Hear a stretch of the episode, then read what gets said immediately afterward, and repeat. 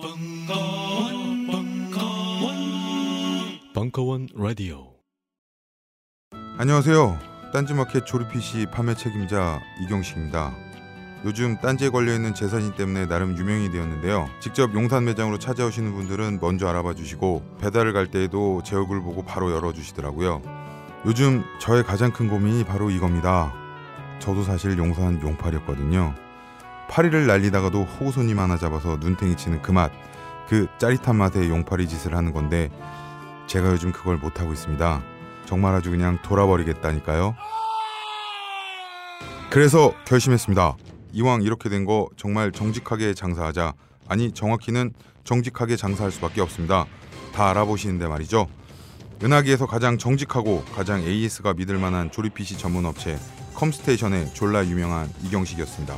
이왕 이렇게 된 거 아예 제 휴대폰도 밝혀버리겠습니다. 011-892-5568 전화 주십시오. 제가 직접 받습니다. 감사합니다. 저희 컴스테이션은 조용한 형제들과 함께합니다. 영화 나홀로 집의 한 장면을 기억하십니까? 어린 주인공이 목욕 후 어떤 화장품을 바르고 비명을 지르는 장면인데요. 이때 썼던 제품에 유해 화학 성분이 들어 있었다고 밝혀져 논란이 되고 있습니다. 문제의 영화 나홀로 집에 당시의 소품 담당자를 만나봤습니다. 후회되죠. 뭐 그때는 제작비 아끼려고 어쩔 수 없었어요. 나중에 아역 배우가 막 울면서 그러더라고요. 100% 자연 유래 성분으로 준비하는 게 기본 아니냐고.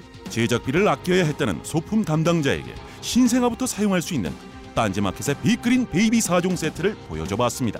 어머 웬일이야. 정말 이 가격에 판다고요? 말도 안 돼. 이건 단순히 자연유래 성분으로만 만든 수준이 아닌데요? 게다가 샴푸 and 바디워시에 샤워 오일에 로션하고 마사지 오일까지. 어, 왜 이제야 나왔지? 미리 알았으면 다른 제품 안 썼겠죠. 조카 선물로도 좋겠네요. 신생아부터 어린이들까지 사용하는 제품이라면 이제 식물 성분과 자연 성분은 기본이 된 것 같습니다. 더불어 피부 보호막을 pH 5.5로 건강하게 지켜주는 약산성의 빅그린 베이비 4종 세트 출시는 아이들의 피부 건강에 긍정적인 영향을 미칠 것으로 보여 세계인의 이목을 집중시키고 있습니다. 근데요, 이 딴지 마켓에서 빅그린 샤워 오일 정품 이벤트도 진행 중이래요. pH 밸런스와 body moisture 샤워 오일 각 100개씩을 배송비만 받고 보내주는 파격적인 행사라네요. 서두르지 않으면 저처럼 후회하실 거예요.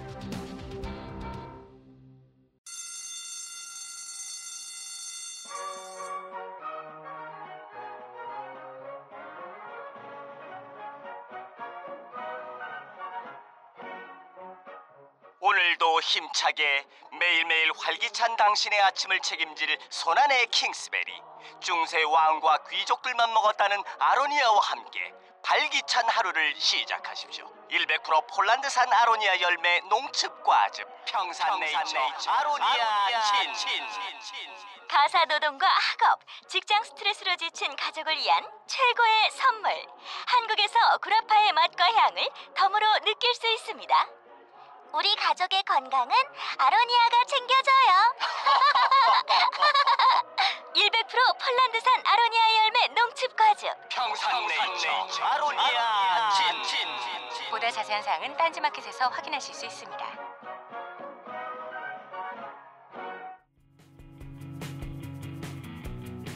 김홍기 패션 큐레이터 특강. 댄디 오늘을 살다. 3월 19일 강연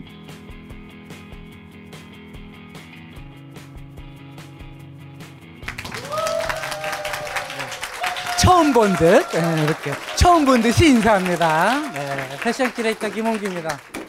아, 이제 뭐 제 직업 얘기 이제 안 해도 되죠. 정말 지겨워요. 큐레이터가 뭐고요. 뭐 패션으로 이런 거 안 합니다. 자, 우리 한 시간 반 동안 화끈하게 빨리 달려야 돼요. 자, 그래서 오늘은 자, 바로바로 가겠습니다. 왜요?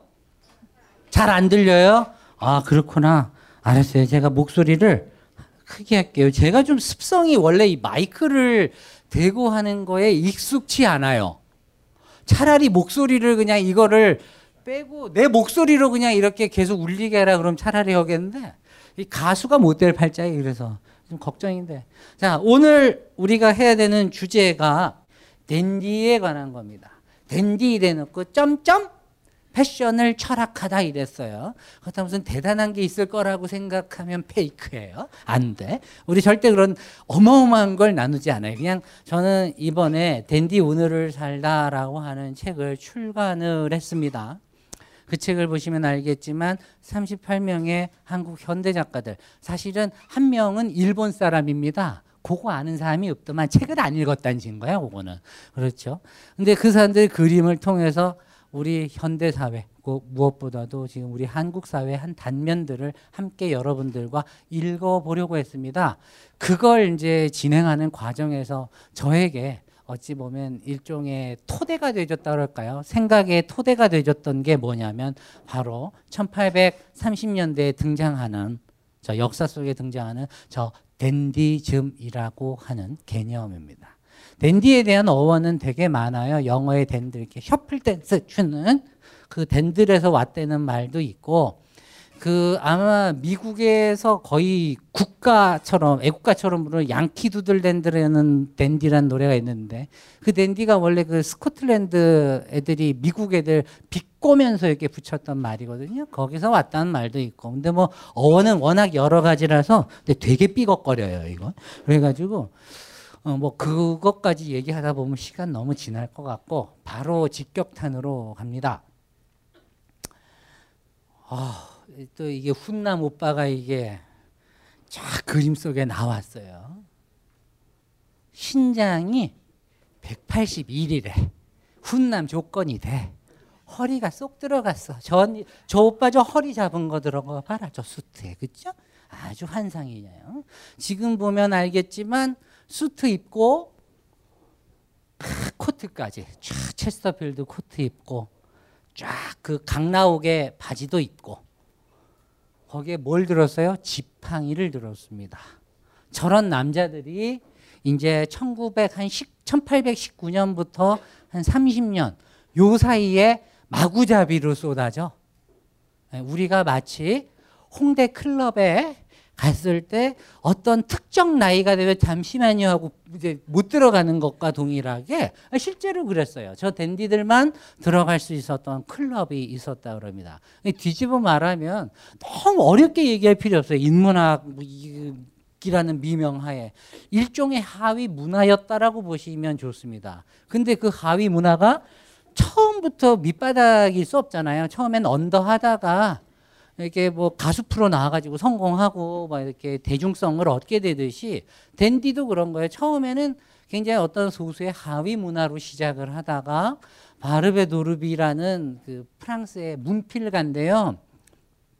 요 양반이 조지 브로멜과 댄디즘이라는 책을 씁니다. 그걸 갖고 이제 댄디즘을 프랑스에 전파하고 온 유럽에 퍼뜨렸죠. 근데 기본적으로 고 얘기를 내준 양반이 없어. 뭐든지 책이라는 건 그걸 쓴 놈의 성향, 지가 지금껏 받은 교육의 수준, 정치적 견해 이거 떠나서 존립할 수 있습니까 없습니까? 없지요. 야가 뭐 하던 놈이냐면은 야는 기본적으로 민주주의를 무지하게 싫어했던 놈이에요. 그러니까 귀족이 지배하는 어떤 체제에 대해서 끊임없이 옹호했었던 놈입니다.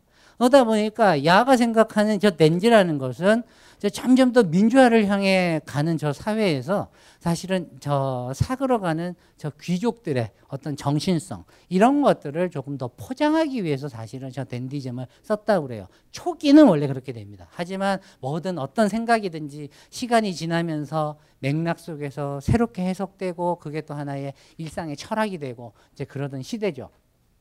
제가 괜히 저 지팡이 얘기를 하는 게 아니에요. 우리가 왜 패션 잡지 보면 항상 나오는 거 있지. 이번 coming 시즌, 그치? bling bling한 당신을 위한 뭐 스카프를 edge 있게 매는 일곱 가지 방식, 그렇지? 근데 우리가 이런 류의 기사들이 참 많아요. 잡지들 보면. 근데 그런 기사가 오늘날만의 보그병신체라고 생각하시면 안 돼. 그게 본격적으로 등장했던 시기가 바로 이 시기입니다. 1825년, 요 30년대가 되면 뭐가 등장하냐? 뭐뭐 하는 법, 무엇 무엇의 기술 에, 이, 이 표현보다 그 요즘 서점 가니까 그 하여튼 뭐 하나 유행하면 제목 따라 하는 그 출판업자들 참 싫은데 무슨 무슨 매뉴얼자 붙은 책들 되게 많죠. 그죠? 무슨 무슨 사용기 뭐 이런 거 후기 뭐 이러듯이 제목으로 그런 책들이 본격적으로 등장을 합니다. 이 시대에 왜 그랬을까요? 귀족이 지배하던 사회가 허물어지고 드디어 이제 그 사회는 본격적으로 허물어지면서 새로운 신분 계층을 둘러싼 싸움이 벌어지겠죠. 뭐든지 기존의 질서가 무너진 자리에는 그 기존의 자리를 대체하려는 세력들이 새롭게 등장을 하게 되잖아요. 그러다 보니까 야네들이 어떤 특정 직업을 뭐 갖는 법, 거기에서 성공하는 법, 뭐 이런 거죠. 나 큐레이터로 미술관 말아먹는 법, 뭐 이런 거. 이제 이런 거지. 실제로 미술관 말아먹는 큐레이터들이 많아요. 그런 언니들. 특별 아니 특정 성을 써서 죄송해요. 그만큼 큐레이터들이 여자가 많다는 얘기예요. 근데 그 얘기를 하려는 게 잘하는 사람도 많죠. 하여튼 그런 식인 겁니다. 그러니까 우리가 왜 어떤 직업을 갖고 싶은데 그 직업을 어떻게 얻고 어떻게 성공하는가 뭐 이런 거의 매뉴얼들 요즘 되게 많잖아요. 시리즈물로도 나오고 그런 것들이 본격적으로 이제 이 등장하는 요 시기예요. 이때 드디어 뭐 장갑을 어떻게 껴야 되는지, 스카프를 어떻게 매야 되는지, 넥타이를 매는 법 이런 것들이 책으로 막 등장하던 시기란 말입니다. 항상 styling book이 등장하는 시기는 항상 환절기의 역사에 그 시기는 기존의 질서들이 허물어지면서 항상 사람들이 옷차림을 둘러싸고 어떤 새로운 시대를 맞이하기 위한 투쟁을 벌이는 시대더라는 얘기입니다. 네? 그러니까 styling book 저자들이 참 그런 역할을 했죠. 당시 르네상스 시대에도 우신 예찬을 썼던 에라스무스가요. 실제적으로 오늘날에 엣지 있는 걸 여자 되는 법 이런 걸 책을 썼던 오빠였으니까 예, 그런 생각을 해보면 그 아마 그 제가 하는 말이 이해가 될 거예요. 이런 게 이제 등장하던 시대였단 말이에요. 이 오빠 드디어 드디어 나왔어. 어. 브럼멜 영국 오빠래 평민 오빠였는데 옷 하나 됐다 잘 입어갖고 황태자한테 사랑 무지하게 받고 경기병 기수도 하시다가 그러나 끝내는 도박빚에 비명횡사 하셨던 비명횡사는 아니지 64세 죽었으니까. 꽤 살았어요 그 당시 기준으로 보면. 근데 이 오빠가 만든 게 있어. 저 블링블링한 넥타이를 보라. 넥타이 하나 매는데 2시간 40분 걸렸대. 할 말 다 했다 무슨 이런 오빠가 다 있니? 이렇게 정말 그 우아함, 남성의 어떤 우아함을 표현하는 방식을 외양의 문법을 통해서 좀 말이 어렵죠. 한마디로 옷 입는 법을 통해서 표현하고 그것을 가지고 자신 자신을 이렇게 드러내고 한 시대를 풍미했었던 한 사람입니다. 지금 우리가 말하는 댄디즘은 바로 이 사람에 대한 한 연구로부터 출발을 하게 되죠. 그리고 이제 이게 프랑스로 건너오면 꼭 뭐 하나 뜨면 따라하는 애들 있잖아. 그러면서 지가 그 나라에서는 지가 원조라는 운동 이런 말들 하는 애들 있죠. 꼭 그러니까 영국에서 고말하니까 프랑스에서도 따라하는 놈 있잖아. 스타일도 비슷해. 요 지팡이 짚고 있는 것부터 시작해가지고요. 상당히 머리 스타일이 조금 블링블링해요. 이 오빠는 스타일이 조금 다른데 어, 콩도르스라는 아저씨예요. 이 아저씨도 이제 프랑스의 댄디즘을 본격적으로 이제 전파하는 하나의 주인공이 됩니다. 그런가 하면은 어, 자이 아저씨 우리가 댄디즘이라고 하는 것의 가장 큰 특징 이제 이런 거는 제가 뒤에 가서 설명을 할게요. 지금 남자들만 봤죠, 그죠? 그럼 여자라고 된 리가 없겠어요. 있었어요. 어, 로메인 브룩스라고 여자 화가입니다. 근데 남자 같죠, 그죠? 양성애자였습니다. 근데 이 양반이 그림을 진짜 잘 그려요. 사실은 샤넬의 모든 스타일링은 이 언니의 그림을 훔쳤어. 항상 내가 얘기하지만 제가 얘기하죠. 음, CC 없는 오빠들이 언니들이 좋아하는 그 CC 채널백을 만든 이 채널 언니의 한계가 사실은 이 언니는 그렇게 대단한 게 별로 없어. 남의 걸 참 잘 베껴요. 예, 타인하고 channeling을 잘하나 봐. 교감을 잘한대. 정신적 교감, channeling. 그래서 샤넬이 등장을 해요. 자, 근데 이, 자, 와, 죽이지. 이게 과연 1912년 8년 이 시기에 그려진 그림 같아요. 언니들의 스타일을 한번 보세요. 와우. 죽이지. 그렇죠. 디자인 제 여자친구 디자이너거든요. 이거 보더니 이거 디자인하고 싶대잖아요. 지금 봐도 여전히 멋있습니다. 이런 굉장히 simplicity. 아 죄송해요. 보그병신체를 이 다 아이 자꾸 욕하다 보니까 나까지 입에 뱄어요. 이게 음, bling bling 뭐 이런 거 있잖아요. 엘레강스 뭐 이런 거. 이 이게 그 보그체로 읽으면 이제 이런 거죠. 어, 이번 coming 시즌에 너무나도 화이트 컬러의 match mix한 뭐 이런 거 아, 말이 안 나온다. 오늘 좀 엉키네. 하여튼 이 옷이 이게 또 1900년대 초반에 나 이런 디자인들을 이미 했어요.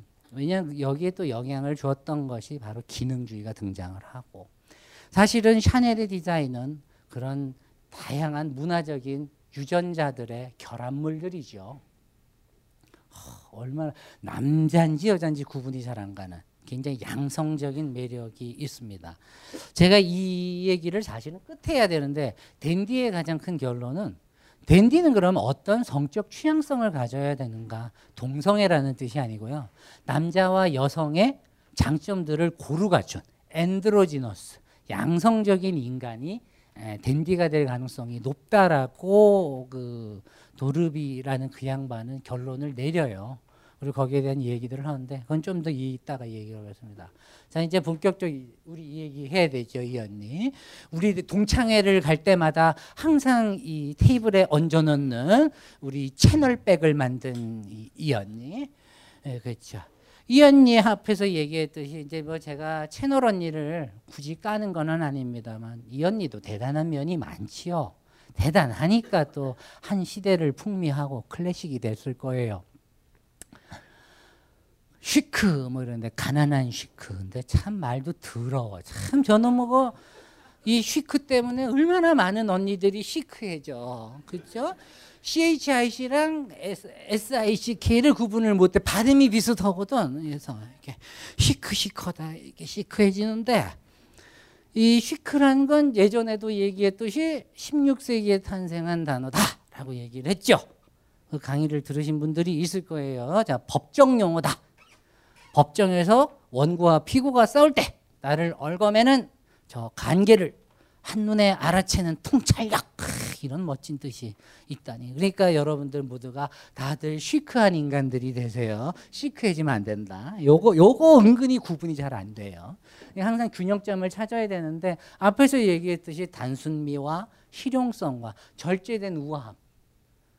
그녀가 표방하는 저 가난한 시크의 핵심인데요 그것이 실제 저 여자 샤넬의 모습보다도 그 로메인 브룩스가 그렸던 옷차림에 더 많이 부합되는 것 같지 않습니까? 그래서 제가 그 설명을 드렸던 거고.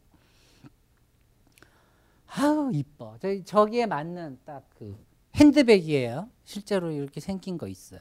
이 아마 이 강의는 이제 또 전에 들은 사람도 있고 아닌 사람도 있을 것 같아서 다시 얘기해요. 그러니까 댄디즘이라는 걸 얘기하려면 너무 철학적으로만 막 얘기하면 안 돼요. 실제적으로 댄디라는 어떤 하위 문화의 사람들이 등장하기까지는 기존에 지금 내가 살고 있는 문화가 인별 싫은 거야. 사람이 싫으니까 뭔가 그 기존의 규범에 맞서서 뭔가를 하려고 할 거 아니에요. 그런 인간들이 등장을 하면서 만든 문화일 거고 그러다 보니까 그러려면 저 댄디가 참 싫어라 했던 문화에 대한 얘기를 해야죠. 그러다 보니까 이 시기를 얘기하지 않을 수밖에 없어요. 인상주의 시대. 백화점과 트렌드의 탄생 이랬어요. 그렇지. 이거 하려고 이제 이, 이 언니 들은 사람들은 졸아도 돼요. 지난 강의 때. 공공의 적? 어, 그렇지. 이 언니. 이 언니가 누구야? 외제니? 스페인 언니. 까무잡잡한. 빠무 빠딸이에요. 어, 빠떼로 주고 싶은 언니였어요. 근데 하여튼 문제는 이 언니는 참 옷을 잘 입어.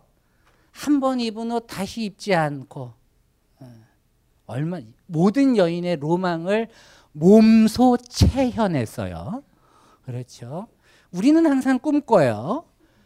어, 갤러리아 명품관을 거닐거나 청담동 사거리에 있는 샵들을 거니면서 저게 내 옷장이면 얼마나 좋을까?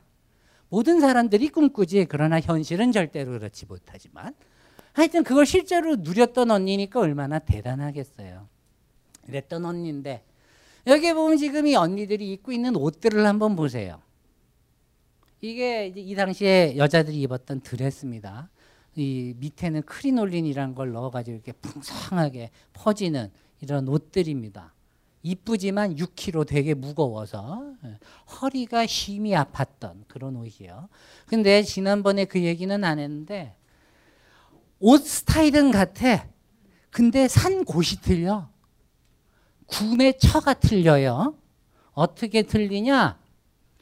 지금 여왕 언니가 입고 있는 요 드레스는 디자이너 무티크에서 샀어. 그러면 요 새 언니가 입은 건 어디서 샀어? 지하상가 신상으로 걸려 있는 거 샀어. 그러면 요 나머지 찌끄레기들은 누구야? 에, 백화점 가가지고 싸게 원단 떼다가 재봉사 시켜서 만든 옷이에요. 그러니까 단가들이 제일 틀려요. 제일 비싼 거, 두 번째로 비싼 거, 여기가 이제 핫발이고 이제 3위죠. 이제 이 언니에 얘기 대한 얘기를 했잖아요. 이- 이런 쇼파 앉아가지고 이래라 저래라 에, 뭐 그러고 내가 여행 가야 되는데 옷을 한 300벌 갖고 가야 되니까 그 옷을 담을 에, 가죽 그 가방, 에, 트렁크 이런 거 만들어라 그래서 이렇게 막 괴롭히고 그래서 비통한 마음으로 루이 오빠가 이렇게 에, 가방을 만들어서 이렇게 납품하고 그랬죠. 그래서 루이 비통이 됐잖아요. 그래서 이 가죽 장인이 그렇게 등장한단 말이에요. 그 시기에요. 그것뿐만이 아니고 향수도 좋아하고 화장도 좋아하는 언니를 위해서 향수도 만들어줬고 이 오빠 참 비통한 표정을 짓고 있죠. 예, 그것뿐만이 아니야. 그래서 이 화- 화장하는 언니를 위해서 이렇게 여행용 traveling beauty kit 예, 보그병신체 써줬어요. 이런 것도 만들어줘. 수렴 화장수도 넣고 emollient도 넣고 막 이랬을 거야. 하여튼 그것뿐만이 아니죠. 가시다가 차 마시라고 차수 세트도 만들고 여인의 은밀한 매력은 속옷, 속옷 집어넣게끔 이렇게 세트도 만들어주고 뭐 이렇게 가다가 심심할 때 책 읽으라고 책장도 만들어주고 이렇게 만들라는 대로 다 만들다 보니 이 루이 오빠가 얼마나 비통에 빠졌겠어. 괜히 이름이 루이 비통이 아니야. 정말 비통에 빠져서 뭐 나는 인생을 왜 사는 거야? 내가 쟤밖에 참 섬길 게 없냐? 뭐 이렇게 신경질이 났겠죠. 이 얘기를 괜히 하는 게 아니라 그렇게 루이비통이 드디어 1854년에 그 궁정에서 자기 매장을 이제 만들면서 독립을 하죠. 그러면서 이제 시티백을 만듭니다. 도시 여자들을 위한 백을 만들어요. 근데 이런 얘기를 할 때 지난 강의에서도 그렇고 이번에도 그렇고 요번에 하- 그때 하지 못했던 걸 해야 됩니다. 그럼 도대체 그 백을 들고 댕긴 돈 많은 언니들은 도대체 누구? 그렇잖아. 시티백 만들었다며요. 언니들이 들고 다니는 저런 용품들. 응? 아, 왜 이렇게 눈을 똑똑 뜨고 나를 쳐다봐요? 그 들고 다니는 그 언니들은 도대체 정체가 누구냐고. 1830년대 저부터 이 50년대는 드디어 산업화와 상업주의가 꼬리에 꼬리를 물면서 소비가 인간의 최고의 미덕으로 등장하는 첫 시기입니다. 예? 지금 우리 사회에 소비에 중독된 음? 그래서 제가 그 강의 첫 강의 때 그거 얘기했잖아요. 대구 강의 갔더니 왜 대구에 갔더니 그지 아들 애가 왜 적출했다고 장기 적출해서 여자친구 에르메스 사주려고 미친놈 새끼고 그런 시대를 우리가 지금 살고 있는데 사실은 지금 그 시대나 우리 시대나 되게 똑같아요. 천박한 소비주의, 천박한 자본주의가 우리의 일상의 배면에서 서서히 튀어나오던 그 시대란 말입니다. 그렇게 해서 쇼핑이 탄생하고 신상들이 쏠려 있는 저 아케이드가 태어나던 그 시절 이제 우리가 그 얘기를 하는 거예요. 이때 아니에요. 어? 길들 터져 있고 대로로 뻗쳐 있죠. 요 작은 길들 어, 요거 뭐 뭐 했어 여기다가 눈이 오나 비가 오나 쇼핑하세요 블링블링하게 그래가지고 천장에다가 철제 구조물 달고 유리 만들어서 아케이드 만들어주고 신상들 쫙 깔았던 거 아니에요. 근데 이 강의를 할 때 항상 힘든 게 뭔지 아세요?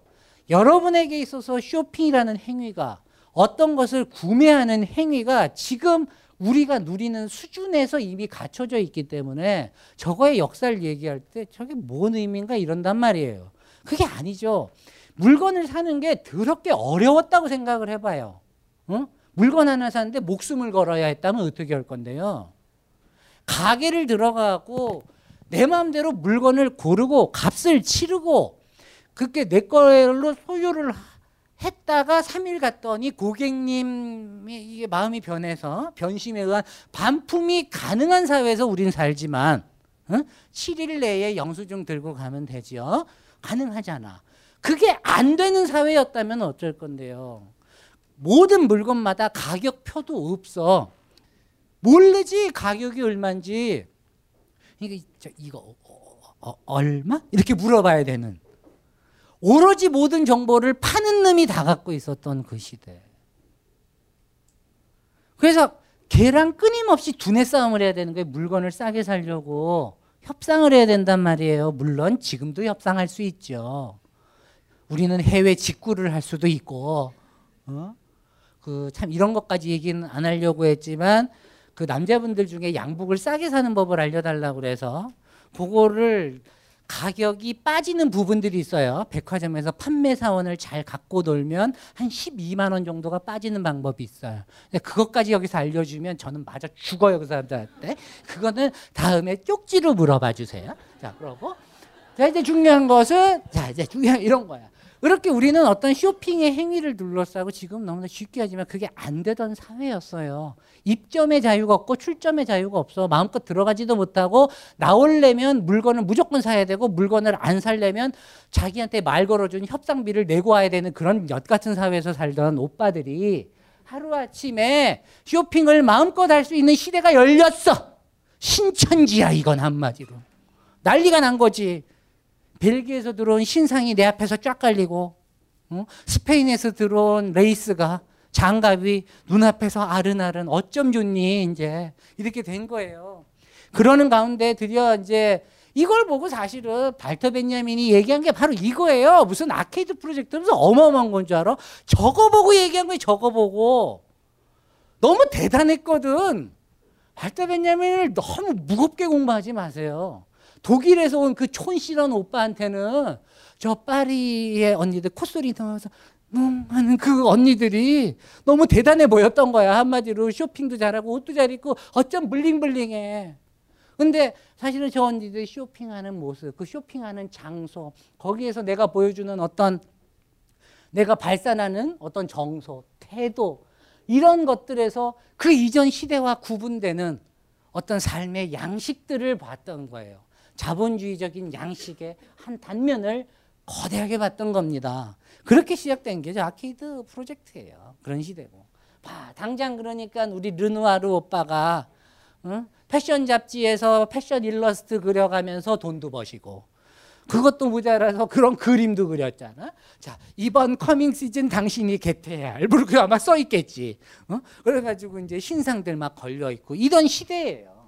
소비주의가 찬 거라면 어떻게 되겠어요? 막말로 내가 정신이 고귀하고 어떻고 이인별 그딴 거 개뿌리고 가장 기본적으로 이 시대는 사무직이 탄생하고 중산계층의 의식들이 조금씩 조금씩 발전하던 시대니까 특히 말하는 소상업을 통해서 돈을 벌던 부르주아지들이 등장하는 사회예요.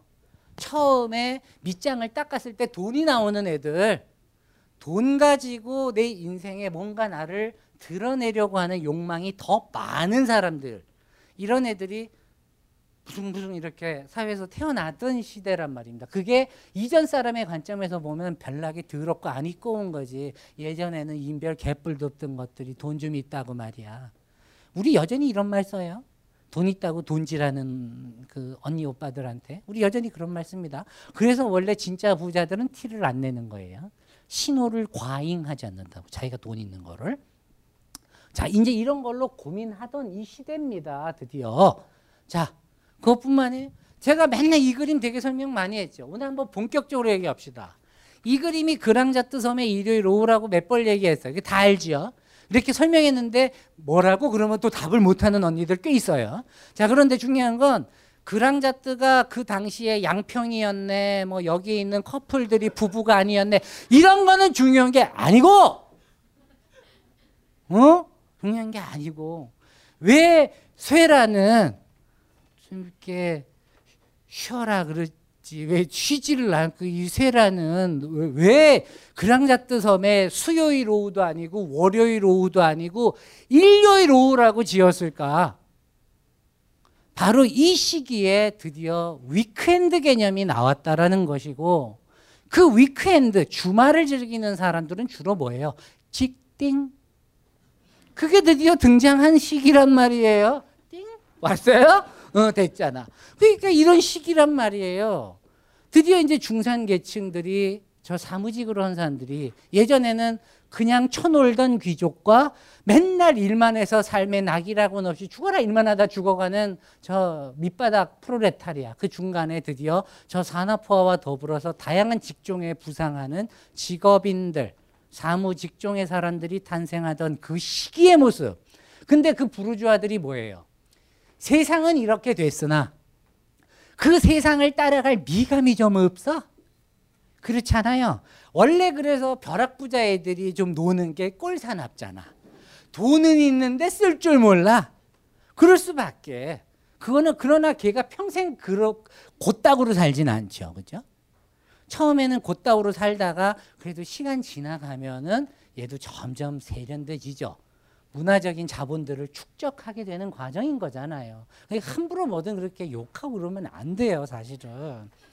사실 아니 이 얘기를 내가 왜 그러냐면은 그 롯, 롯데백화점에서 숙제를 하나 줬어요. 근데 이제 이게 요커라고 그게 중국말로 여, 여기 한마디로 놀유자 손님께 노는 손님들 왜 놀아요? 시간적인 여유도 있고 돈 있으니까 놀지. 중국에서 우리나라로 쇼핑하러 오는 언니들, 언냐들. 요즘 명동 토요일 날 주말 가면 온통 중국어야. 이야 글로벌한데 뭐 이러면서 우리 막 느끼면서 쇼핑하고 있어요. 한국말 쓰기가 상당히 미안하더라고. 그럴 땐 나도 그렇게 독일어로 한 마디 뭐 이러면서 버티고는 있는데 중요한 거는 이런 거지. 그러면 그런 사회에서 지금 우리가 이런 사회죠. 처음에 중국 놈들이 벌써 그 중국 사람들이요. 일본 관광객들이 쓰는 그 하루 객단가의 두 배를 씁니다. 우리한테는 고마운 거예요. 그 양반들 많이 오게 해줘. 7천만이래, 걔들이. 그 요커가. 아, 우리나라 잘 되려면 돈 많이 쓰게 해야죠. 그래야 되는데 처음에는 야들이 와서 쓴 게 사는 게 뭐예요? 루이비통 매장에 줄 또르르 섰어. 그래가지고 가장 중요한 거는 로고 이따만하게 박혀 있는 거. LV 이렇게 써 있는 거 하, 이렇게 샀어요. 근데 어느샌가 이 오빠들이 이 언니들이 로고보다는 로고가 잘 안 보여. 근데 디자인이 고급스러워. 요런 걸 찾기 시작해. 독일의 수제로 만든 핸드메이드 100 음, hand 보급체로 합니다. bling bling한 안경을 만드는 독일 회사가 있어요. 이제 브, 어, 특정 브랜드 얘기하지 않겠습니다. 이 회사가 1847년에 세워진 회사인데요. 자, 안경에서 이 부분을 nose bridge라고 합니다. 다리라고 합니다. 여기 여기를 연결해 준다 그러는데 여기를 아주 그냥 다이아몬드로 촘촘하게 박은 것만 팔어. 태만 팔어요. 태만 껴도 태가 나. 아주 말이 잘 되더라고 이, 이 오빠들이 아주 그냥. 근데 이 브랜드의 요 태가 얼마냐면 참 태가 나게 비싸요. 뭐 저렴해 고객님 사실 수 있어요. 1억 9천 정도밖에 안 한대더라. 뭐 하루 용돈밖에 안 되는데 그래서 쓰면 돼. 이제 그런 걸 사기 시작하더라는 거예요. 예전에는 LV 이렇게 사돈 오빠들이 점점 이제 브랜드 로고가 지워지고 세련된 취향으로 변해가는 겁니다. 그 사람들 중국 사람들 떼놈이라고 무시하지 마세요. 거기 최고의 상류층들이 어, 만들어서 보는 잡지들은요 우리나라의 패션 잡지보다 더 수준 높아요. 종이질도 더 좋고 디자인 레이아웃 더 좋습니다. 함부로 여기지 마세요. 우리 그 사람들하고 경합해야 되는 입장에 있단 말이에요. 음? 그런 시대예요. 그러니 처음 요 시대 이제 제가 말했잖아요. 가진 건 돈이 있어. 쉴 시간도 있어 일요일 날. 물론 커플 아닌 거 즐기는 애들도 있겠지만 아내 때문에 재펴 갖고 이제 쇼핑하러 가는 이제 백화점 갔을 거 아니에요. 그래 갖고 이제 이렇게 백화점에 가는 거지. 복마르쉐 백화점에 가는 거라. 이 당시에 나오는 제품 찌라시들 이제 광고 전단들을 보면 만화가 있어요. 이걸 비- 오죽하면 백화점이 그 당시에 어, 사회에 미쳤던 여파가 너무 크니까 이런 그 한- 한 면, 두 면짜리 만화 이런 풍자 만화들이 등장해. 그 풍자 만화에 그런 내용이 있잖아. 이 토벳을 멋있게 쓴 오빠가 응? 쇼파에 앉아 있는데 어머나 사모님이 뒤에서 이렇게 꼭 껴안어. 왜 이렇게 사랑을 받을까? 이게 궁금해요. 말풍선에 이렇게 써놔 남자가. 오늘따라 아내가 너무 사근사근하다. 불안하다. 아차. 내일부터 백화점 세일이었구나. 이런 그 말들이 막 쓰여 있어. 그런 거 보면 그때나 지금이나 바뀐 게 하나도 없죠. 그죠? 예. 이 동창회의 영원한 아이콘, 예. 요거. 켈리. 어, 어, 어. 요, 요거를 사달라고 얼마나 언니들이 그냥 나- 옆지기를 괴롭히고 그냥 그렇게 하니 그때나 지금이나 바뀌게 하나도 없- 그러니까 요런 정서들이 팽만에 있는 시대인 거예요. 요거가 지금 우리가 봐도 좀 꼴값지 않잖아요. 어? 싫잖아. 아니야? 마냥 그냥 난 켈리만 있으면 내 영혼을 다 팔 수 있어요? 어, 그런 시대란 말이에요. 그러니 그 당시나 지금이나 아이 새끼들 돈 있다고 말이야. 요 정서가 분명히 있을 거란 말이지. 사람 사는 거 똑같거든. 그런 정서 하에서 드디어 태어나는 일종의 하위 문화. 그게 바로 뭐예요? 댄디란 말이에요. 자, 근데 이걸 하기 전에 스마트폰에 바이블, 벙커원 어플이 대폭 업그레이드 되었습니다. 강좌 및 강의별 결제 기능 탑재. 멤버십 회원이 아니라도 벙커원 동영상들을 골라볼 수 있는 혁신. 바로 확인해 보세요. 벙커원 멤버십 회원들에게 띄우는 희소식. 멤버십 회원들만을 위한 단편 동영상 서비스. 올해를 벙커인 자력갱생의 해로 선포하고 너님의 자산 증진을 위한 기술을 전파한다. 여자 혼자 차정비 하기. 남자 혼자 집에서 회뜨기 등 집구석에서 모든 걸 해결할 수 있게 해주는 벙커원 자력갱생 프로젝트 벙커원 홈페이지에서 확인해 보세요. 근데 이걸 하기 전에 이 그림을 다시 설명해야 돼. 이 그림을 볼 때 자 이제 커플 이런 얘기 그만하고. 참 저 그랑자트가 그거에 부동산 광풍이 불던 땅입니다. 하루 눈 뜨고 오르면 집가가 올라. 오늘날 저기 우리가 저기 전세값 오르듯이. 내가 그것 때문에 피본 사람이거든 지금. 5월 24일 날 결혼해야 되는데 야 근데 내가 진짜 돈을 못 벌었던 애도 아니고 돈이 없는 애도 아닌데 뭔 놈의 저기 전세값이 그렇게 올랐어요? 제 돈으로 다 못 샀어요. 전세를 못 구하겠던데 39평짜리를 어 40평짜리 못 구하겠어. 이 오죽하면 여자친구가 돈을 대줬어요. 어, 샀어. 이게 해야 되는데 이 얘기를 왜 하고 있어? 근데 하여튼 그 그러면서 결혼식 광고한다. 5월 24일이에요. 해화동이에요. 해화동. 네, 중요한 거는 중요한 거는 결혼식을 해화동에서 해. 예? 성당이 아니고 저기 교회예요. 이화동 쪽에 연동교회라고 놀러 오세요. 아니 그냥 와서 밥만 먹고 가도 돼요. 자리 채우시고 가. 왜냐하면은 저는 친구가 없어요. 얘가 왕따였어 가지고 인생. 항상 쓰라려. 어? 그 쓰라림을 좀 이렇게 채워주면 좋겠네. 얼마나 교회에서 은혜로울 거야, 그렇죠? 자, 이상하다. 자, 이제 이 얘기 그만하고, 자, 중요한 거는 저 부동산 광풍이 불던 저이 그랑자트에 사람들이 휴식을 하고 있는데 휴식하고 있는 사람들을 좀 자세히 보세요. 옷차림을 보라. 무엇이 무엇이 똑같을까? 그녀의 스커트 단 길이가 똑같아요. 무엇이 무엇이 똑같을까? 그녀의 상의 bodice 컬러가 똑같아요. 그렇죠. 물론 대구 미스 경북의 그 코높이도 같아요. 어, 어, 이 얘기 너무 안 된다. 너무 아, 요즘 위험한 말을 너무 잘해가지고 자이 얘기를 왜 할까요? 자 무엇이 무엇이 똑같을까? 저렇게 똑같은 옷들을 보고 있습니다. 똑같다는 건 뭡니까? 유행한다는 말일 것입니다. 유행한다라는 말은 한 놈만 입던 걸 수십 명, 수백, 수천 명이 동시다발적으로 동일한 스타일을 겟했다는 말일 거예요. 우리 보그체로 겟했어요, 지금요. 근데 그걸 겟하려면 그래서 갯돈이라도 타야 되는데 이 언니들이 좀 어려워. 이 뭔가 좀 딱 입고 내가 튀어야 되는데 그왜 그거잖아. 그러니까 캘리백을 들고 자신 있게 딱그 신사동 7번 출구 우리 아시죠? 그 뷰티 섹션 예, 성형외과 이렇게 쫙 있는 뭐 뷰티 지구라고 한다며요 거기가 거기를 이제 이렇게 좀 자랑스럽게 이렇게 써마지 뭐, 레, 레스틸렌 뭐 이런 거 하고 맞고 왜 이렇게 아닌 족들래? 이렇게.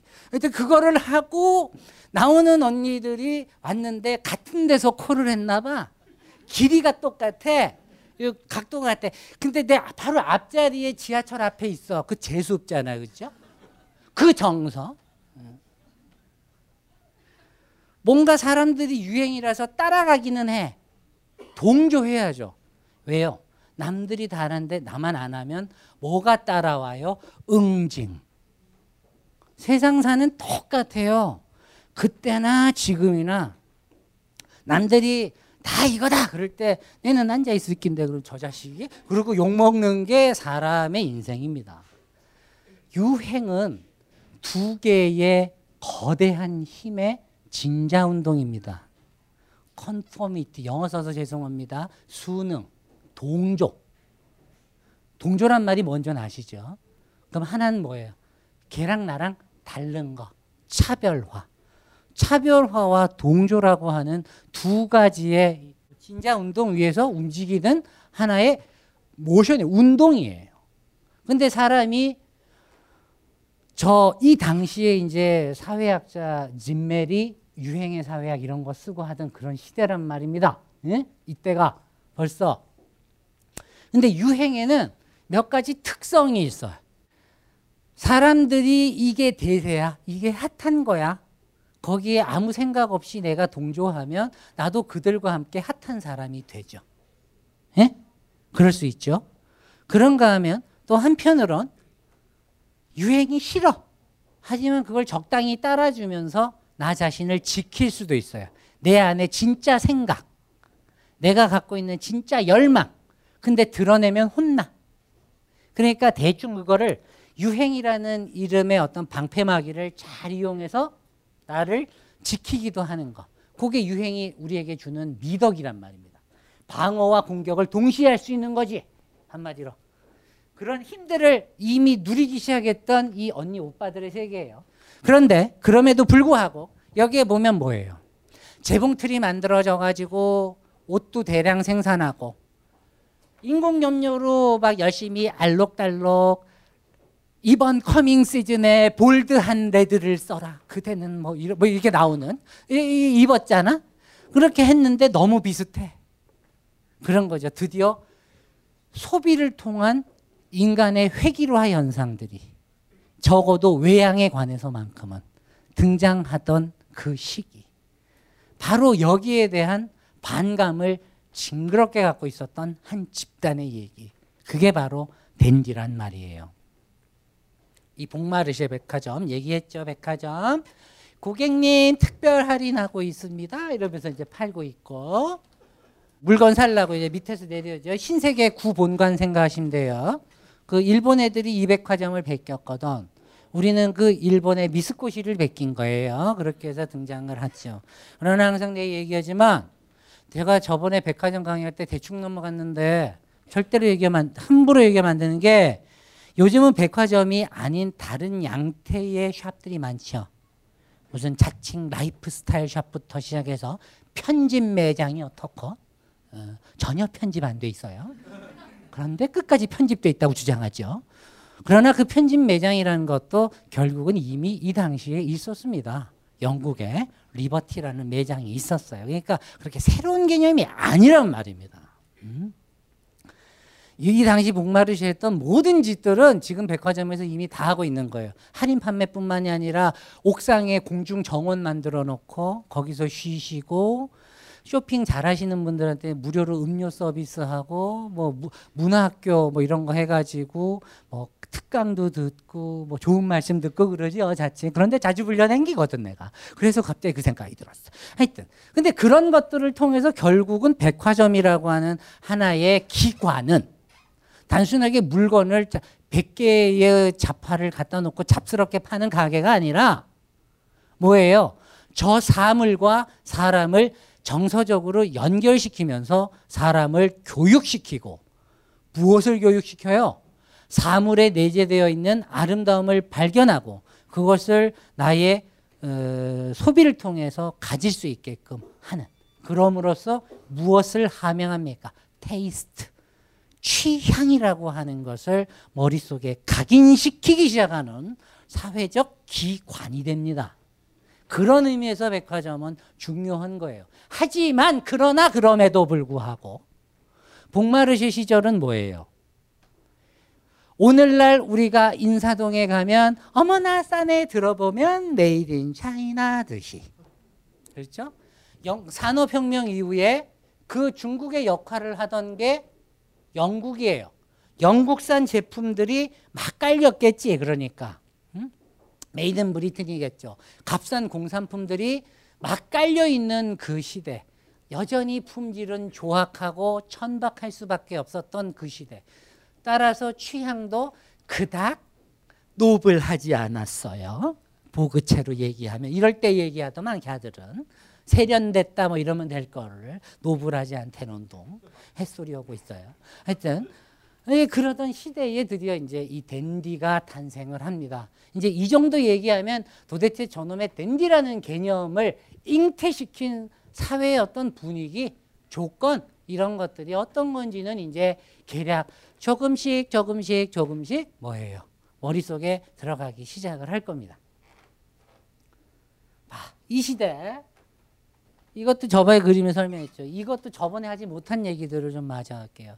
장베로라고 하는 풍속 화가가 그렸던 파리지엔 거리입니다. 여기가 이제 오늘날 청담동 사거리예요. 예, 패션 거리입니다. 자 여기에 보면 자 여기 어떤 교통 수단이 있어? 이거는 뭐 everyday low price 어, 이마트로 가는 셔틀 버스 되겠어요. 어, 그렇지. 요거를 원래는 옴니버스 16인승 대형 승합 차량이라고 불렀으나 원래는 그 역할은 뭐예요? 백화점으로 고객을 유입시키는 셔틀 버스 되겠습니다. 1회당 한 3,800원 정도 냈어요.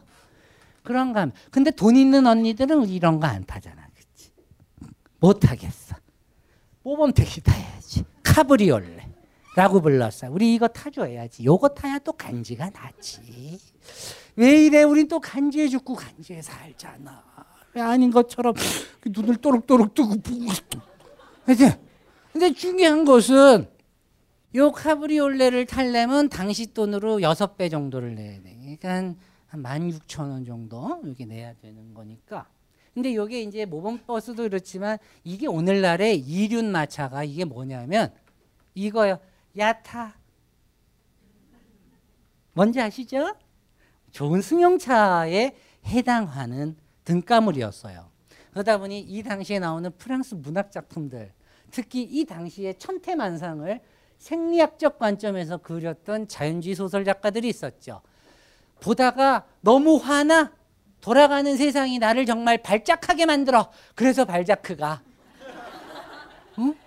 음, 정말 발작을 하- 일으키면서 이 다양한 글들을 씁니다. 근데 그 소설에 보면 그런 부분이 나와. 내가 클럽에 갔어. 언니를 봤다. 작업을 걸었네. 전번을 땄어. 아우 좋아라. 근데 나오는데 그 언니가 나한테 이렇게 묻는 거야. 차는 어디에? 승합 차량 타고 왔는데요. 그 말이 들리자마자 언니는 내게 말했다. 어, 죄송해요. 바로 가요. 그러면서 이륜 마차를 타고 온 오빠의 차를 타고 따라갔다. 그때나 지금이나 참 연애의 적은 이거예요. 한 손으로 요거 아시죠? 요거 있어야 되더라고. 그게 오늘날만의 문제가 아니더라라는 거죠. 가장 중요한 거는. 그래서 이제 중요한 거는 바로 요런 사회. 그 차이네가 소설 지, 소설가 지망생이었대. 머릿속에 든 건 있지. 근데 쩐이 좀 없잖아. 그러니까 작업한테 딸려 솔직한 얘기로 얘가. 근데 꼬운 거지 솔직한 얘기로 그런 세상이. 돈 있는 놈한테 뺏기고 순서를 빼앗기고 안 되는 그런 어떤 그 참 뭐라 말할 수 없는 내 안에 허영심이 짓밟힌 듯한 나, 내 안에 자부심이 짓밟힌 듯한 아 요거 참 말하기 껄쩍지근한 요 요 이 씁쓸함 음. 요런 어떤 정서의 배면에서 드디어 댄디가 이제 또 태어난단 말이에요. 요런 정서들을 기억하세요. 어, 이참이 이 시대 언니들이요 쇼핑을 하고 배고프시면 샹젤리제 대로에 있는 또 이제 어디가 케이크하우스에 갔어. 갔더니 벨기에에서 건너온 무슨 진귀한 게 있대. 와플이란 게 들어왔대. 난리가 난 거야 이제. 어머나 저거 맛봐야지. 이러던 그 시절. 저런 게 저 당시 사람들한테는 굉장히 또 신선하고 새로운 거지만 저걸 또 쾌한 눈으로 본 사람들한테는 굉장히 어떤 그 소비만을 통해서 뭔가를 얻고 그러면서도 정작 그 당대의 예술 작품이라든가 미술관을 가거나 이런 거 되게 급격하게 비율이 떨어집니다. 이제 이런 거 하잖아. 왜 오해 아닌 척들 하고 있어요. 솔직한 얘기로 언니들이 삼청동에서 남친이랑 맛있는 케이크 먹고 얘기하는 거 좋아해요? 아니면 손 꼭 잡고 미술전을 보러 가는 걸 좋아해? 아직도 전자가 좋잖아. 나는 당당하게 후자다라고 손 들고 있는 언니 내가 뒷조사한다. 하지 마라. 걸린다 나한테. 네. 어따 대 실제로 그래요. 그게 현실인 거거든. 근데 그것이 그 이전에 왕당파였던 그 바르베 누르비 그 댄디즘을 썼던 작가들에게는 우리의 일상들이 너무나도 어떤 귀족적인 우함을 잃고 천박한 소비주의에 매몰되어 가고 그러면서 어떤 예술에 대한 정신들이 폄하되고 있다라고 믿었던 거란 말입니다. 응? 그것들을 이제 어떤 분쇄하기 위한 일종의 이제 하위 집단으로 댄디라는 개념을 이렇게 고착시켜서 만든 거예요. 이런 시대. 어머나 저 언니 그냥 쇼핑 가고 있잖아 지금 그쵸? 쇼핑 가려면 돈 집어 넣어 갖고 가야 되잖아. 백 얼마나 이뻐? 음. 지금 봐도 블링블링 하잖아. 빈티지죠? 빈티가 안 나요. 상당히 괜찮아. 예. 지금 이 언니는 청담동 사거리에서 나왔잖아 지금 아르마니 매장에서 나왔어요 지금 잔느빠갱이라고 그 당시 잘 나가는 디자이너지만 그 매장에서 이렇게 나왔단 말이야. 지금 뭐 들고 있어 하나같이 들고 있잖아요. 이런 시대를 우리가 살고 있었어요. 이, 이 언니들이 바로 이제 이제 아시겠죠. 도대체 저놈의 천박한 소비주의라고 말하는 그 말의 어떤 느낌들, 어감이 댄디가 탄생할 때 여자들이 어떻게 쇼핑하고 먹고 즐기고 입고 씹고 즐기고 맛보는 그 라이프 스타일들이 이런 식으로 등장하기 시작했던 시대라는 걸 이제 참 장황하게 떠들었던 거예요, 지금. 그러다 보니까는 드가 오빠는 참 모자 가게에 들어가지고 들어가가지고 사투리 썼다. 가지고 이제 그림을 그렸어요. 이제 사실은 근데 이제 드가랑 같이 사는 옆집이 언니가 모디스트, 모자 디자이너야. 그래서 그 가게에서 아무나 하고 이제 모자를 사시는 언니들을 관찰한 거지. 그래서 사진처럼 18컷의 그림을 그렸던 위대한 시대. 요 시대의 모습 을 이제 마지막 담아 두십시오. 이제 그리고 끝입니다. 아, 아, 뭐 이런 게 끝이고. 자, 이제 본격적, 오, 너무 빨리 달렸나요? 다 끝나가. 이제 그러면 2부를 시작을 해야지. 그림 없이 말로만 떠듭니다. 자, 이제 댄디 그림 보면서 그 시대의 어떤 모습들, 사회적인 양상들에 대해서는 충분히 설명을 했죠. 그러면 이제 본격적으로 댄디란 무엇인가에 대한 얘기를 해야 됩니다. 그리고 무엇인가를 설명하려면 걔가 도대체 어떤 식의 행동 양식을 갖고 있는지 그 세 가지를 설명을 해야 할 것이고 그 행동의 양식들이 오늘날 살아가는 우리들에게 어떤 의미가 있는지도 또 말을 해줘야 되겠죠. 원래는 댄디라는 말을 여러분들이 인터넷에서 쳐보면 제일 먼저 네이버 검색창에 뜨는 게 뭔지 아세요? 댄디펌. 퍼머넌트. 꽃미남 만드는 댄디펌 뭐 이런 거예요. 근데 확실히 보면 댄디라는 것은 그 앞에 어, 브롬멜의 모습에서도 봤듯이 지나치게 자신의 외양을 장식하는데 오랜 시간을 보내는 사람들. 그래서 스탕달은 아무 짝에도 쓸모없는 쓰레기들이라고 욕을 많이 하기도 했었습니다. 사실은 그런 존재예요. 그런데 그것이 그랬던 댄디즘이 시간을 지나면서 어떤 그 시대, 그 역사의 환절기죠. 계층의 이동이 급속히 이루어지면서 기존의 질서가 와해되던 그 시대에 꼿꼿하게 뭔가 부서지지 않고 나를 지키면서 살아가는 어떤 사람들의 모습으로 사람들에게 각인되기 시작한 겁니다. 말 그대로 댄디 생활 설명서의 주인공이 된 거예요.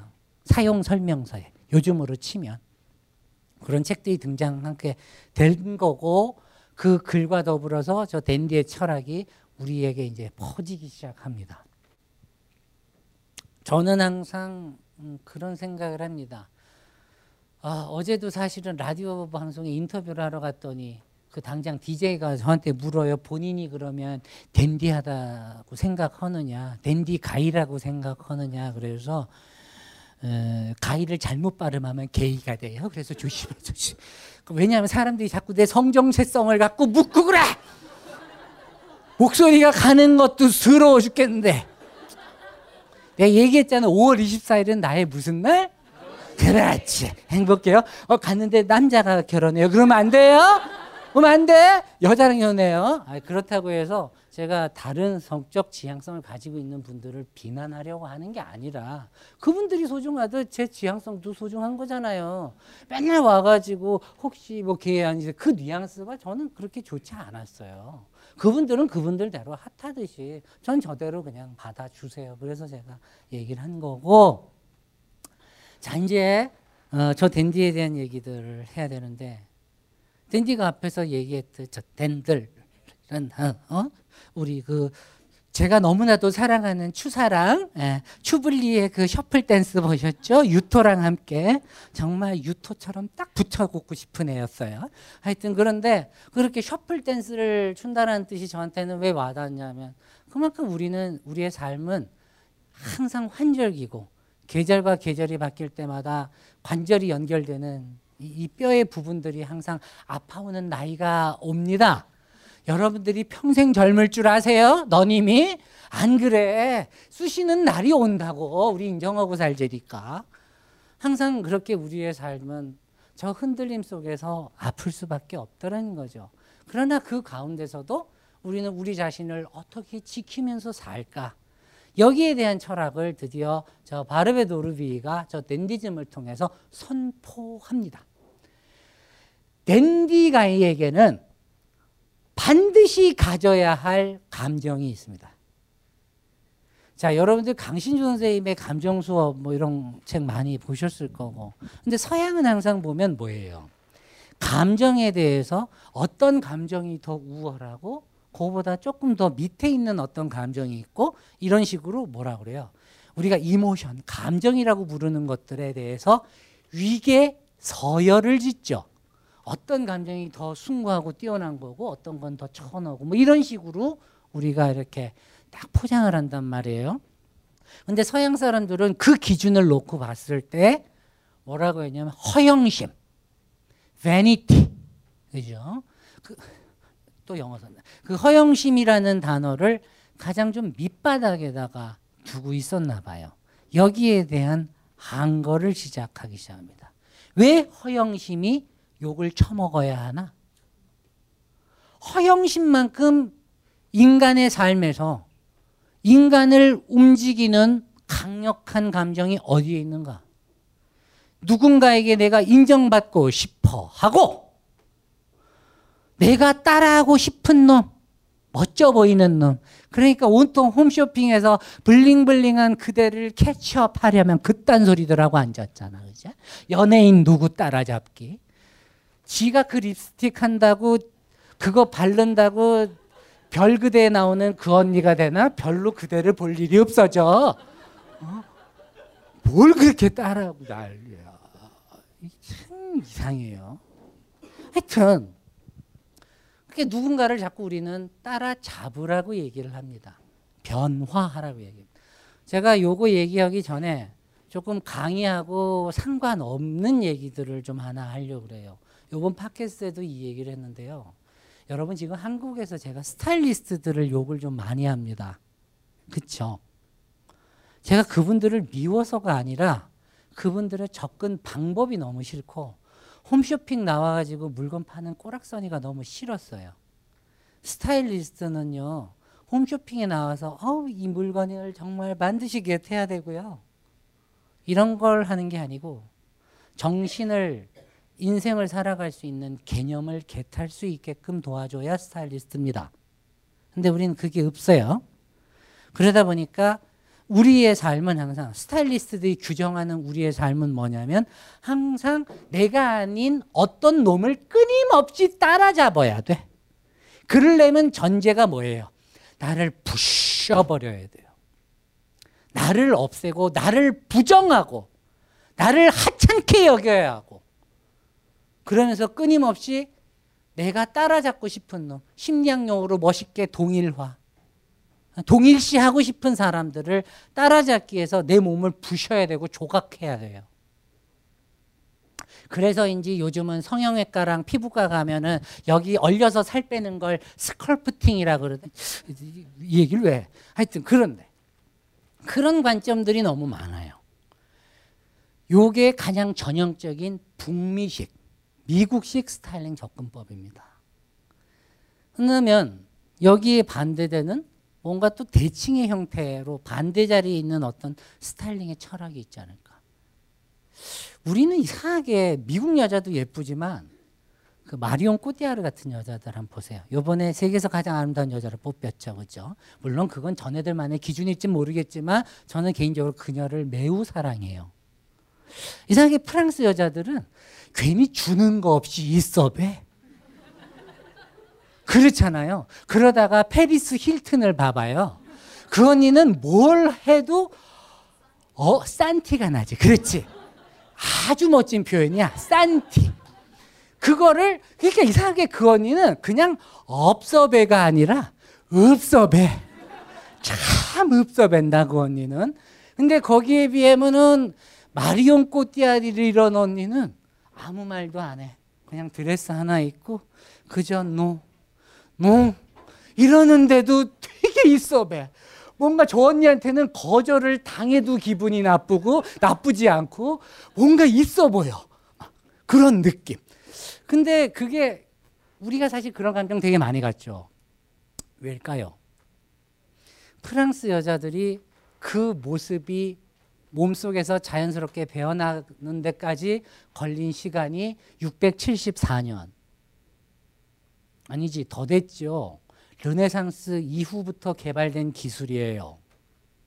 에? 그 사람들은 누구를 따라잡으려고 하지 않아요. 그 사람들은 프랑스 여자들의 멋내기 원칙이 뭐냐면 누구를 따라하기보다 그저 견고한 자아를 가진 나를 만드는 것. 그래서 그 내가 대중들에게 섞여 있으나 구별되게끔 하는 것. 그것을 위해서 끊임없이 non 괜히 있어 봬 영어로 no 그러면 되게 뭐 어쩌라고 그러고 싶은데 이게 콧바람이 약간 음 그러면 어머나 와, 있어 있어 봬요 어. 근데 요거를 이제 개발한 언니들이야, 이 언니들이. 근데 참 멋진 말을 합니다. 프랑스의 어떤 그 여성들의 스타일을 연구했던 한 학자가 그래요. 많은 사람들을 인터뷰하고 그러면서 프랑스 여자들은 왜 이렇게 도도한 듯 하면서도 기품이 있고 아름다울까? 물론 요즘은 아니라고 그래요. 하지만 미국화의 영향이 크겠죠. 그럼에도 불구하고 그런 환상들을 계속 갖게 된 데는 프랑스 여배우들을 통해서 갖게 된 어떤 그 스테레오타입이 있을 겁니다. 고정관념이 있을 텐데 유독 프랑스 여자들이 자주 쓰는 단어가 no, 아니요예요. 근데 거기에 대해서 이유를 물었답니다. 아니요란 단순하게 누군가에 대해서 내가 거절하는 것이 아니다. 그것은 내 우리는 항상 삶 속에서 no라고 말할 수 있어야 한다. 그것은 단순하게 어떤 스타일의 옷을 내가 마음에 들지 않아서 no라고 할 수도 있지만 그것은 내 시간을 어떻게 쓰는 부분에 대해서 no라고 말할 수도 있어야 된다. 당신이 밥을 먹는다고 치자. 당신의 테이블에 누구를 초대할 것인가? 누구와 시간을 보내고 누구와 영화를 볼 것인가? 이거 얼마나 중요한 의사 결정인가? 그것 하나하나가 나의 철학이 묻어나는 스타일의 일환인데 그렇지 않아요? 결국은 no라고 말할 수 있다는 것은 내 삶을 나 스스로 self regulation 나 스스로 내 자아가 규제할 수 있고 편집할 수 있는 능력을 가진 존재임을 확신하는 것이다. 그런 의미에서의 저 no는 아주 중요한 개념이다. 이 프랑스는 유독 요게 강력해요. 그래서 그 북미의 스타일링과 다른 어떤 방식을 만들어내는 것 같습니다. 제가 이 얘기를 왜 하느냐? 사실 댄디즘이 별게 아니에요. 지금 얘기한 이겁니다. no라고 외칠 수 있는 사람. 그리고 가장 더 중요한 거. 두 번째. 프랑스 여자들을 오죽하면 우리가 American chic라고 말하는 거 보셨어요? French chic라고 하지 그걸 Italian chic라고 말하지 않는다니까. 어? French chic를 만든 그 언니들에게 우리가 얘기를 듣고 있는 거잖아요, 지금. 응? 그런 거라고. 그러면 결론적으로 그 French chic를 만드는 두 번째 가장 또 멋진 이유. 당신의 작은 몸짓에 네가 있다. 그 사람들은 어떤 특정 브랜드의 옷을 입는 것이 아니라 네가 그 옷을 입고 어떤 작은 손짓을 하고 몸짓을 하고 포즈를 취하고 상대를 향해 눈을 찡긋하고 웃어주고 분개할 수 있는지 그런 작은 행동의 미세한 차이들 그런 것들이 당신을 멋스럽게 만든다라고 선포했던 사람입니다. 그게 르네상스 시절부터 빚어져서 르네상스 시절에 유럽 사람들이 만든 패션의 원칙이 뭔지 아세요? 발산의 원칙입니다. 그 이전에는 무엇이 좌우했느냐? 표출. 표출은 뭐예요? 쉽게 얘기하면 동창회에 딱 갔을 때 자 서로 경쟁해야죠. 하나 하나 둘 셋 하면 클러치를 착 빼는 거. 샤넬백을 꺼내고 어떤 언니는 에르메스를 꺼내고 어떤 언니는 이렇게 구찌를 꺼내겠죠. 요거가 표출. 나 이렇게 살아? 나 이만큼 산다? 요거. 그러면 발사는 뭐예요? 영어의 give off 발사는 항상 향과 관련되어 있는 거예요. 은은하게 그 사람에게 접근하고 드러내는 것. 그 발산의 원칙을 지키기 위해서 르네상스 사람들이 끊임없이 학습해야 했던 것이 사회적 제스처들입니다. 이것이 일종의 스타일링북의 가장 중요한 요소로 정리되어 있었단 말이에요. 아까 얘기했었죠, 그죠? 우신 예찬 썼던 에라스무스가 그런 그 힙한 언니가 되기 위한 뭐, 이, 뭐 다리 꼬는 법 뭐 이런 식으로 오늘날에 그런 책을 썼었던 저자라고 그랬잖아요. 그런 것들이 등장하던 그 시대의 원칙이 지금까지 이어져 나온 거예요. 그리고 마지막 세 번째가 뭐냐? 무정치적인 것만큼 촌스러운 것은 없다. 이게 뭐겠어요? 진정한 멋쟁이, 진정한 아름다운 여자는 세상 돌아가는 거에 대해서 나몰라라는 등신이 아니다. 프랑스의 여자들이 오늘날 그렇게 도도함과 뭔가 냉철하면서도 무관심한 듯한 음, 하는 그 포즈 여기가 나오기까지 사실은 프랑스는 얼마나 수많은 혁명과 혁명 그 혁명이 또 뒤집어져서 반동 상태가 되고 그걸 다시 혁명을 뒤집고 다시 반동 상태로 돌아가고 다시 혁명을 일으키고 그 수많은 급전 직하를 통해서 이루어진 나라다. 길거리에서 외치는 사람들에게 함부로 손가락질하지 마라. 그들의 목소리를 들어라. 그들과 함께 거리로 나가라. 정치적인 것에 대하여 어리석은 자들이 어찌 감히 시대의 미감을 말한다고 할 수 있겠는가? 그것이 바로 프란치 시크의 본질이었어요. 프랑스 여성들의 스타일링북의 원칙 중에 나오는 가장 중요한 세 가지의 명제였단 말입니다. 제가 이 스타일링북 얘기를 하면서 지금 댄디를 일부러 풀고 있는 거예요. 자, 그걸 하면서 오늘 그림을 한번 봅시다. 참 제가 제 책에서 이 그림을 하면서 그림 제목이 런웨이입니다. 런웨이. 그죠? 요즘 서울 패션위크 시작했어요. 요즘 제 전화기가 아주 미치겠습니다. 이상문 선생님부터 시작해가지고 온통 패션쇼 그 저기 앞줄 가는 게 예전에는 좋았거든요. 이제는 힘들어. 가면은 뭔가 써줘야 되고 뭔가 칭찬해줘야 돼. 이거 정말 힘들지만 그래도 갑니다. 우리나라 디자이너들 살려야죠. 자, 런웨이 항공로입니다. 비행기가 뜨고 지는 그곳.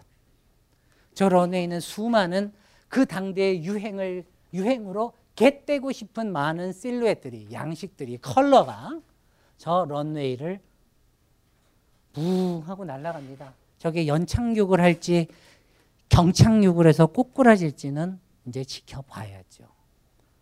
저 런웨이는 어찌 보면 우리의 삶에 대한 거대한 은유일 것입니다. 우리 모두 다 저 런웨이를 걷는 모델이 될 수가 있는 거예요. 그것을 하기 위한 원칙들, 그것을 우리가 저 댄디를 통해서 찾아갑니다. 제 책에 나오는 또 다른 그림입니다. 원추 시리즈. 원추. 요거예요. 음, 참 재밌죠? 어른들 중에 저런 거 좋아하는 언니 오빠들 많죠? 키덜트. 요즘 키덜트인 40대가 그렇게 많대요. 저도 키덜트입니다.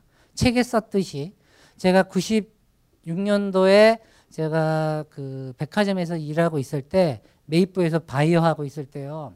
저 삼성역 부근에 그 일본 그 이런 저런 제품들을 파는 가게가 생겼어요. 그때 토토로 이만한 거. 이만한 거.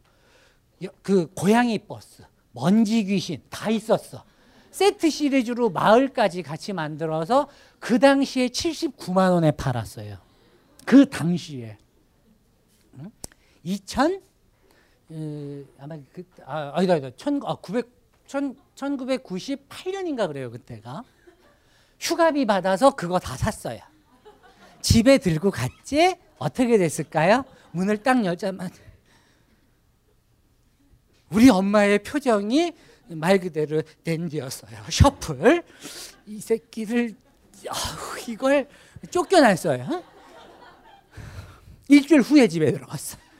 하여튼 저 안에는 여전히 그런 정서가 있습니다. 근데 요즘 40대들이 유독 키덜트가 많대요. 왜 우리는 과거를 자꾸 향수할까요? 이유는 한 가지입니다. 현실이 버거워서일 겁니다. 저걸 마음껏 갖고 놀아도 그저 추블리처럼 이래도 사랑받았던 그 시절이 그리울 수도 있었을 것이고 세상은 끊임없이 당신들에게 어른이 되라라고 말을 하지만 당장 어른이 되려면 물적 토대를 가져야 되는데 그 물적 토대를 갖기가 너무나도 버거워진 이 세대에 일부러 그냥 정신적인 키덜트로 살고 싶은 일부러 어른이 되기를 회피하는 사람들도 있을 것입니다. 우리 우리 시대에 지금 청년들이 살아가는 상처의 단면들이죠. 그 가운데서 우리들은 또 저 키덜트를 통해서 또 유아기로 다시 돌아가고 어느 정도의 정신적인 안정도 찾습니다만은 가장 중요한 건 이 현실에 대한 어떤 극복 이것을 맞서서 싸울 수 있는 용기는 우리가 끊임없이 가지고 있어야 합니다. 댄디의 첫 번째 원칙은 바로 그 용기입니다.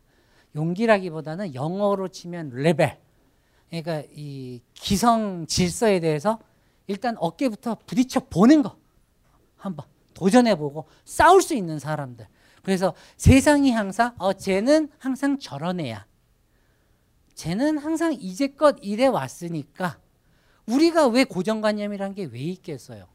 우리가 우리 사회에서 규범이란 단어가 왜 있어요? 규범이라고 하는 것을 집단이 따르는 한 그건 그것을 따르는 사람이 어떤 행동을 할 수 있을지 우리가 뭐 할 수 있어요? 예측할 수 있죠. 예측 가능성을 항상 깰 수 있는 사람. 그러려면 시대가 말하는 그 상괴로부터 항상 이탈할 준비가 되어 있는 사람이어야 한다라고 댄디가 말을 하는 것입니다. 근데 그것을 받쳐주는 마음의 감정, 그 동기가 바로 허영심이라고 했던 거예요. 도르비는. 그리고 그 허영심이라고 하는 것이 결국은 타인에게 인정받고 차별화되고 그것을 위해서 타인을 타인과의 관계를 조율할 수 있는 그런 사람. 결국은 가장 나를 사랑하는 방법, 개인주의의 가장 극단적 방식이다라고 봤던 거예요. 댄디즘은 철저한 개인주의의 brainchild, 그 적자라고 보셔야 합니다. 그런가 하면 아 정말 제가 저 사진을 작품 참 좋아하는데 저 사진이 네펜테스라는 꽃을 찍은 거예요. 엑스레이로 찍은 거란 말이에요. 그죠? 책에 있으니까 조금 읽어보세요. 근데 저는 항상 그래요. 그리스에서는 그리스 로마 시대에서는 상대방과 맞서 싸울 수 있는 용기를 튜모스라고 불렀어요. 근데 그 튜모스에는 향이라는 뜻도 함께 있습니다. 결국은 뭐냐? 용기 있는 인간은 그 시대에 나만의 향을 피울 수 있는 향기를 가진 인간이다. 이런 뜻입니다. 댄디는 바로 그런 존재여야 합니다. 그럼 사람들과 섞여 있으되 내 향을 내려면 어떻게 합니까?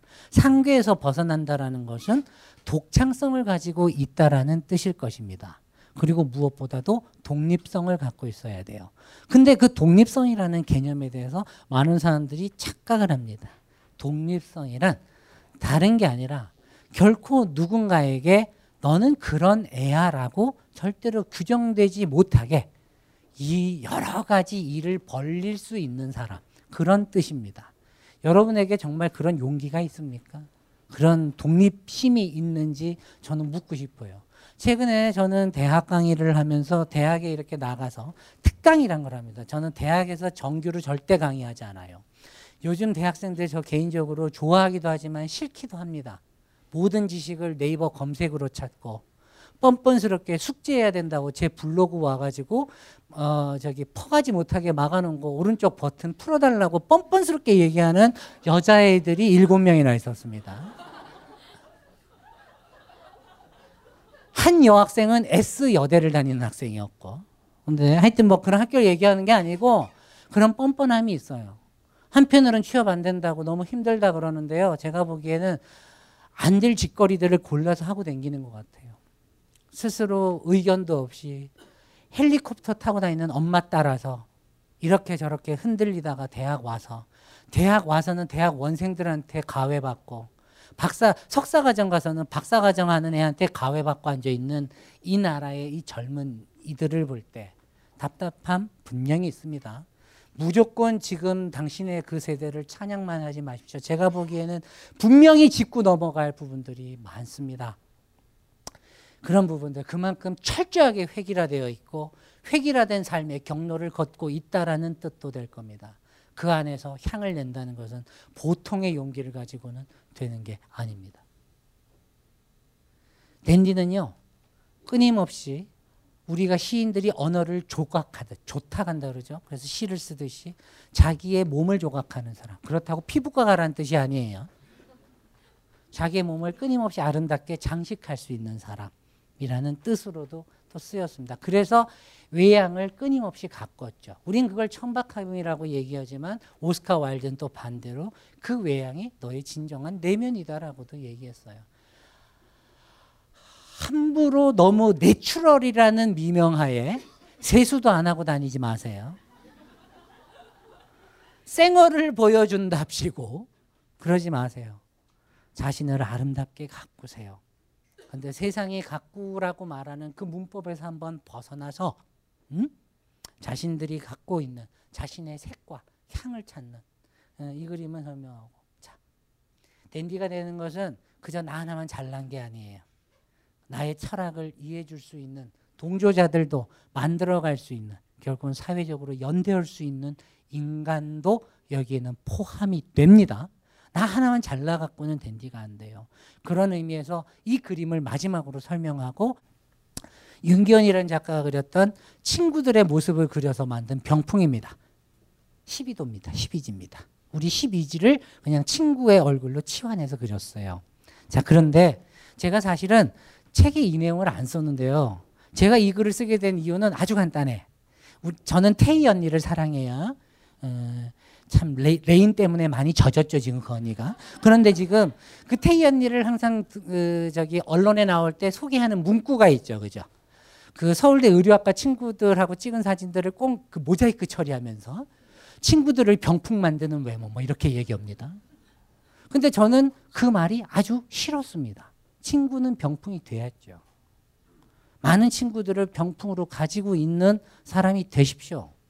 병풍이 어때서요? 왜 그 말을 나쁜 의미로 쓰셨습니까? 병풍은 접었다 펼쳤다 포터블하게 언제나 가변적으로 우리의 삶에서 우리의 공간에 새로운 방어막을 쳐주기도 하고 새로운 공간을 만들어내는 기능을 가진 인간이 만든 멋진 발명품입니다. 저 각각의 병풍에 친구의 얼굴을 새겨놓을 수 있는 인생이란 언제든 나의 삶이 환절기를 만날 때 가변적으로 변할 수 있을 때 그 삶에서 언제든 정말 병풍처럼 벽에 대고 휴식을 취할 수 있는 그런 친구를 가졌 존재라는 뜻일 겁니다. 그런 친구를 가지세요. 없다면 그렇게 나를 받아줄 수 있는 사람들과 연대하기 위해서 거리로 나가세요. 그것이 댄디여야 합니다. 댄디는 다른 게 아닙니다. 우리의 삶 속에서 우리를 편집하면서 우리 스스로 주인이 되어 가되 사회가 대세라고 말하는 것들을 적당히 즐기면서도 거기에 대해서 언제든 노라고 말할 수 있는 사람. 이런 간단한 것들을 이 간단한 걸뭔 역사까지 들먹거려 가면서 얘기를 했나 싶을 때도 있습니다. 하지만 어디 이 모습이 어제 오늘날의 문제겠습니까? 사람들이 살아가는 한 항상 고민하는 삶의 문제였잖아요. 그러니까 그 1800년대에도 1700년대 말에도 그런 비슷한 고민들 지금 우리가 하고 있는 고민들을 하고 있겠죠. 그래서 그런 개념들이 태어났겠죠. 그래서 정말 여러분들은 항상 저 친구들을 방패막이로 두고 자신만의 향을 발산할 수 있는 용기를 가진 그런 존재가 되어 달라는 것. 그게 참 1시간 30분 동안 이걸 떠들자고 참. 죄송해요. 네. 용서를 구하면서 오늘 강의는 여기서 마칩니다.